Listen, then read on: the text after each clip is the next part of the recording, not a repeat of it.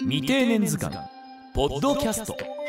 いよいよって時にそのスキルをグッと上げていった。そうです、うん、そんなねコンクールとかのキラキラした履歴がなくても使えるものはあるんだ。自分が小さい頃やってた習い事、お稽古ごとにヒントありと、そういうことですね。それでね、何が言いたいかというと未定年図鑑ポッドキャスト、 ABC アナウンサー尾形祐介です。博報堂関西社でコピーライターとキャリアコンサルタントの資格を持っている三島かっこ原博子です。 ABC ラジオポッドキャスト未定年図鑑第6回です。人生100年時代を生き抜くため、セカンドキャリアをどう生きるか、どう輝くか悩めるあなたの処方箋を提案し、人生をクリエイティブするきっかけとなってもらえたらと思います。今回も未定年のロールモデルを紹介していくんですが、その前に前回第5回の時に、今事務職がもう本当に大人気なんだと、大変ですよっていうお話はまた別の機会にとおっしゃってましたが、ちょっとここで冒頭教えていただいていいですか。はい、あ、そうか、やっぱりそういうのって気になるもんなんですね。うん、いや私それこそね、今のこの時代だからこそ、それこそ皆さんなんだろう、個性的なことを生かしてもっともっと現場でどうのこうのっていう思いお持ちかと思ったんですけれども、いや鋭いですね。私大学で、大学生にコピーライティングを教えてたりするので、シニアだけではなく大学生との触れ合いもあるんですけども、今特に女性が二極化してるんですね。はい、で、ガリガリガツガツ仕事をしたい人と早く結婚して、専業主婦に憧れる。で自分のお母さん専業主婦やったらそれがロールモデルだから、少し働いて社会の空気を嗅いで、あとは結婚してお母さんみたいに専業主婦として穏やかに暮らしたいっていうね。また余談がまた私の話面白いんですけども前置き入った、はい、余談がまあまあ面白いんですけども、大学卒業したばっかりの男子に人生相談を受けて、で、彼女と別れるかどうか悩んでると、でなぜ悩んでるかというと、早く結婚してくれって言われたんですって。どっちも25歳同士、なんですけども、それで、どう思うって聞かれて、でも僕は夢が共働きなので、その男の子ね、夢共働きやから、その価値観ちょっとって言うから、それ以外はとってもいい子なんだけどって言って逡巡してるんで、もうそれは別れた方がいいよと。だってあなたの価値観夢共働きじゃないかっつって、で結局夢共働きが叶うことを結婚したっていう、話でしたけど、そんな面白くなかったですね。それでね、何が言いたいかというと、二極化してて、話戻すとね、もう本当総合職でやりたい人と早く結婚した人。いやそれで言うとね、それこそ私がちっちゃい時かな、将来の夢はって言ったら女の子の中で可愛いお嫁さんって書く子が結構いました。今少なくなったんじゃないかなって思いますよね。思いましたが、またね時代は繰り返す。そういうもんなんですか。くるくる繰り返してて、その後者ですね。専業主婦志向の子がやっぱり事務職だし、それとあと総合職でやる人も、このニュース、これ結構ニュースになってたけど、女性は管理職そんななりたいと思ってないっていう話で、ジェンダー指数とかで SDGs、日本の女性の社会進出遅れてるって言うけども、当の女性がそんな望んでないっていう層が少なからずあるので、そこと表裏一体の現象として事務職人気そうですかっていうこともあるんです。二極化ね。二極化ってことはやっぱりそれなりの死亡する人たちがいるってわけですもんね。そうでしたか。これ私ね、個人の意見ですけど、どっちがいい悪いの問題ではなくて、生き方の選択の問題だから、そこはそれぞれ自分に合ったものを選び選ばれたらいいんじゃないかなと思ってます。それでは今回の未定年のロールモデルですけれども、今回は書道教師山田咲さん58歳、メモによると、会社と別れるしかなかったお稽古総動員未定年、子供の頃から続けていたお稽古で収入源が増やせたよ。これはどういう感じでしょうか。もともと大学出て割とすぐに結婚に、見初められて早く結婚した人なんですけども、だから、会社生活そんなにこの人長くなかったんですけども、離婚されたんですね。50歳で熟年離婚をしてて、熟年離婚ですか。そうです、でその後もう一人でどうやって生きていくのかっていう、お一人様なんですね。そう、お一人様なんですよこの方ね。で、なるほど。でそこで、うん、この人は、うん、考えたのが、うん、そのお稽古、うん、まあ芸を身を助けるっていう平たい話に片付けてもいいんですけども、うんうんうんうん、そのお稽古を総動員させて、うんうん、総動員ってことは複数ってことですか、はい、複数です。で書道の教師、書道この人子供の頃から続けてたお稽古が、3つもあったんですよ、はい、書道とあとピアノとギターかな。はあ、結構多彩ですね。そうですね、うん、で芸術系ですね。芸術でやってて、うん、で、しばらく放置してたんですけども、はあ、どれもやっぱそこそこできる方なので、うんうん、ピアノはその、カタカナ3文字の楽器メーカーのインストラクターと音楽教室、静岡界隈のそう音楽教室のインストラクターの免許を取り、そう。そして書道はもう師範になるまでっていう風に急遽。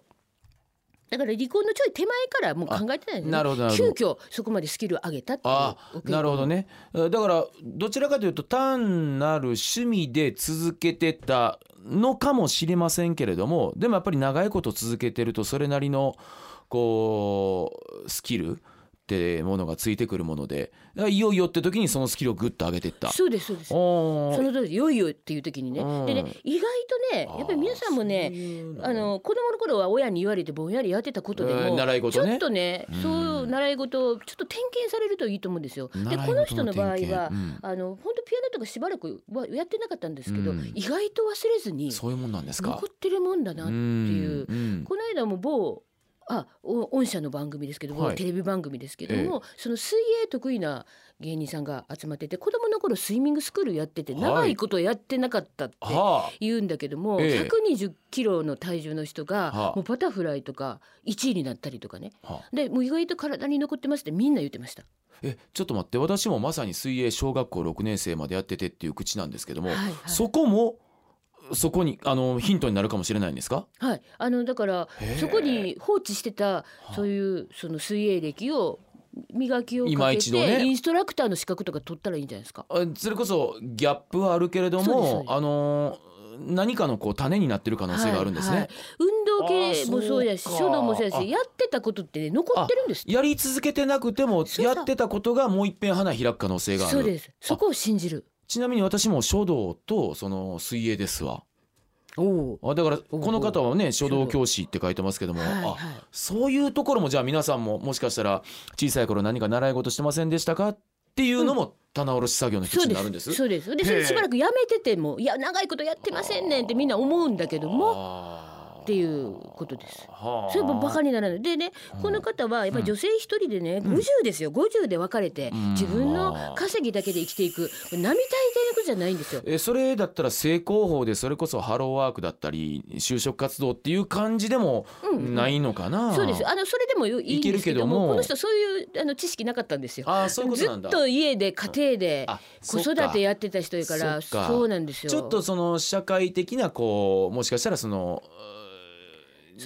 知識が、そうです、情報から少し離れたところに行けたっていうこともあるので、もうハローワークってすごくいいとこですから、ハローワークに行くっていうのはすごくいいことですよ。おすすめなんですけど、この人はそこまでそういう風な回路にならなかったんですね。ハローワークはいけるけども、それこそ企業の門戸を叩くのはもしかしたら年齢制限とかあるかもしれませんもんね。もうそうです。それは自分でも分かってて無理やなっていうふうに思ってて、じゃあどういうことかっていうと、そういう時に自分が小さい頃やってた習い事、お稽古ごとにヒントありと。そういうことです。そ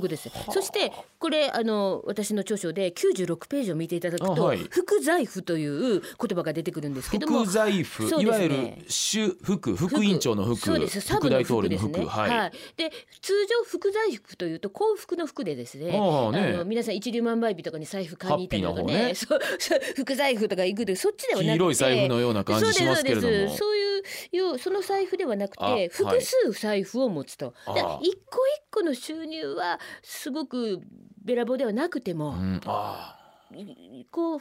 つ3つ重ねたらなんとか生きていく収入になるっていうことにこの人はなったんですよ。この人はだから書道教師もそうだし、例えばピアノやギターも掛け持つこともできるってことですか。はい、書道の先生とそしてピアノと、であともう一個大きかったのが、大学の時にこの人は小学校の教員免許を取ってるんですよ。あ、取ってあるんですか。はいはい、でね、これも放置してたんですよ。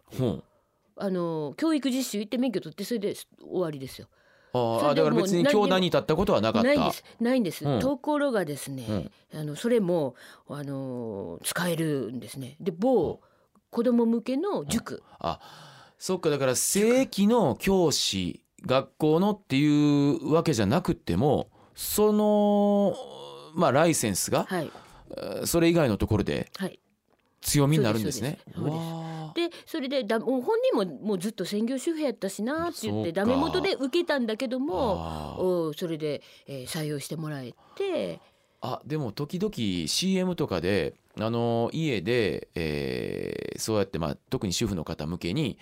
それこそKUMONだとか、はいはい、ECC のそういうのとかやってみませんかっていうのをよく、ね、広告でも耳に目にしますもんね。そのおうちティーチャーにとかっていう、まあ、その延長ですよね。延長上ですか。はい、でそれで受かって、要は3つの財布ですね。まず一つが書道と、そしてピアノと小学校のその塾のこの3つ。じゃあ一つ一つで大きな幹柱にはならないかもしれないけれども、それこそ3本の矢でしたっけ。それで一つの、一つずつは細いかもしれないけども、縄のように言ったらちゃんと一つの柱になるよっていう。そうなんですよ。なるほど。そう、これはもう本当によく自分でハローワークに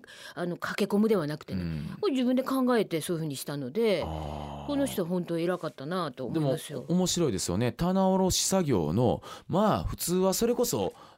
ある程度成人してからのところを棚卸ししようと思いますけれども、これに関して言うと、いやいやもっと小さいところまで遡って習い事とかお稽古事してませんでしたかっていう棚卸しの仕方もあるんですね。そうですよ。でやっぱり皆さんね、謙虚な人本当多くて、もうこれ前回も話したんですけど、私なんて病、そんなん書道なんて誰でもやってるやんとか、ピアノ誰でもやってる、上手い人なんぼでもいるやんって思うんですけどね。私別にピアニストでコンクールに出たこともないって、まあ、思いますわね。そうなんです、そんなねコンクールとかのキラキラした履歴がなくても使えるものはあるんだ、使えるものは使うんだ、こういう気持ちでね皆さん立ち上がってほしいなと、でこの方はやはり50歳で離婚、そしてやっぱり離婚っていうことが何年か前から視野に立ってたので、こういうアイデアがもう追い込まれてるから、なんとかしなきゃっていうふうに思ったわけで、もうこの人と別れたい、この気持ちがすごく原動力になったんだけども、これ見習えるとこあるじゃないですか。確かにそうですね。そういう働き方っていうのもあるんだ、副財布という働き方ですよね。やっぱり皆さん謙虚というプレートつけてても別に偉いことでも何でもないんでね、取り外ししてみてもいいんじゃないでしょうか。未定年、未成年じゃなく未定年、それは定年を前に不安な世代、主に40、50代を指す。その心の叫びが聞こえてきます。未成年じゃなく未定年、まだ定年じゃない未定年。